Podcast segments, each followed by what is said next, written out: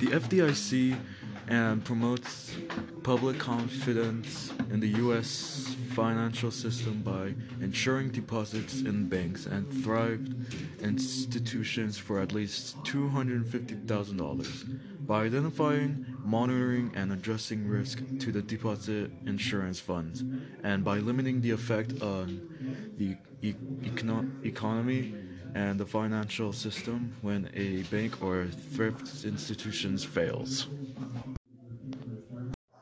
Independent agency of the federal government, the FDIC was created in 1933 in response to the thousands of bank failures that occurred in the 1920s and early 1930s.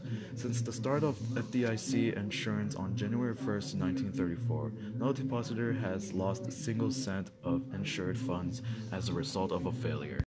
The FDIC also examines banks for compliance with consumer protection laws, including the Fair Credit Billing Act, the Fair Credit Reporting Act, the Truth in Lending Act, and the Fair Debt Collection Practices Act.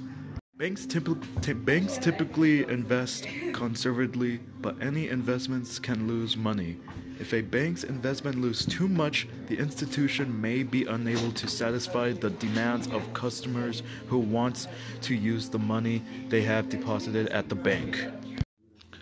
Roosevelt in 1935 created Social Security, a federal safety net for elderly, unemployed, and disadvantaged Americans.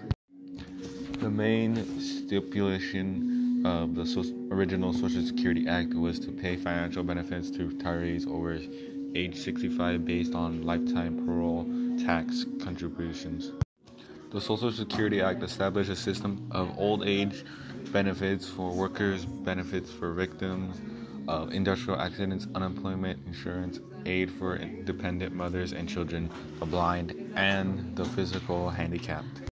The current Social Security system works like this when you work, you pay taxes into Social Security. We use the tax money to pay benefits too.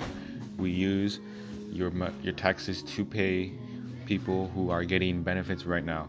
Any unused money goes to the Social Security trust funds, not a personal account with your name on it.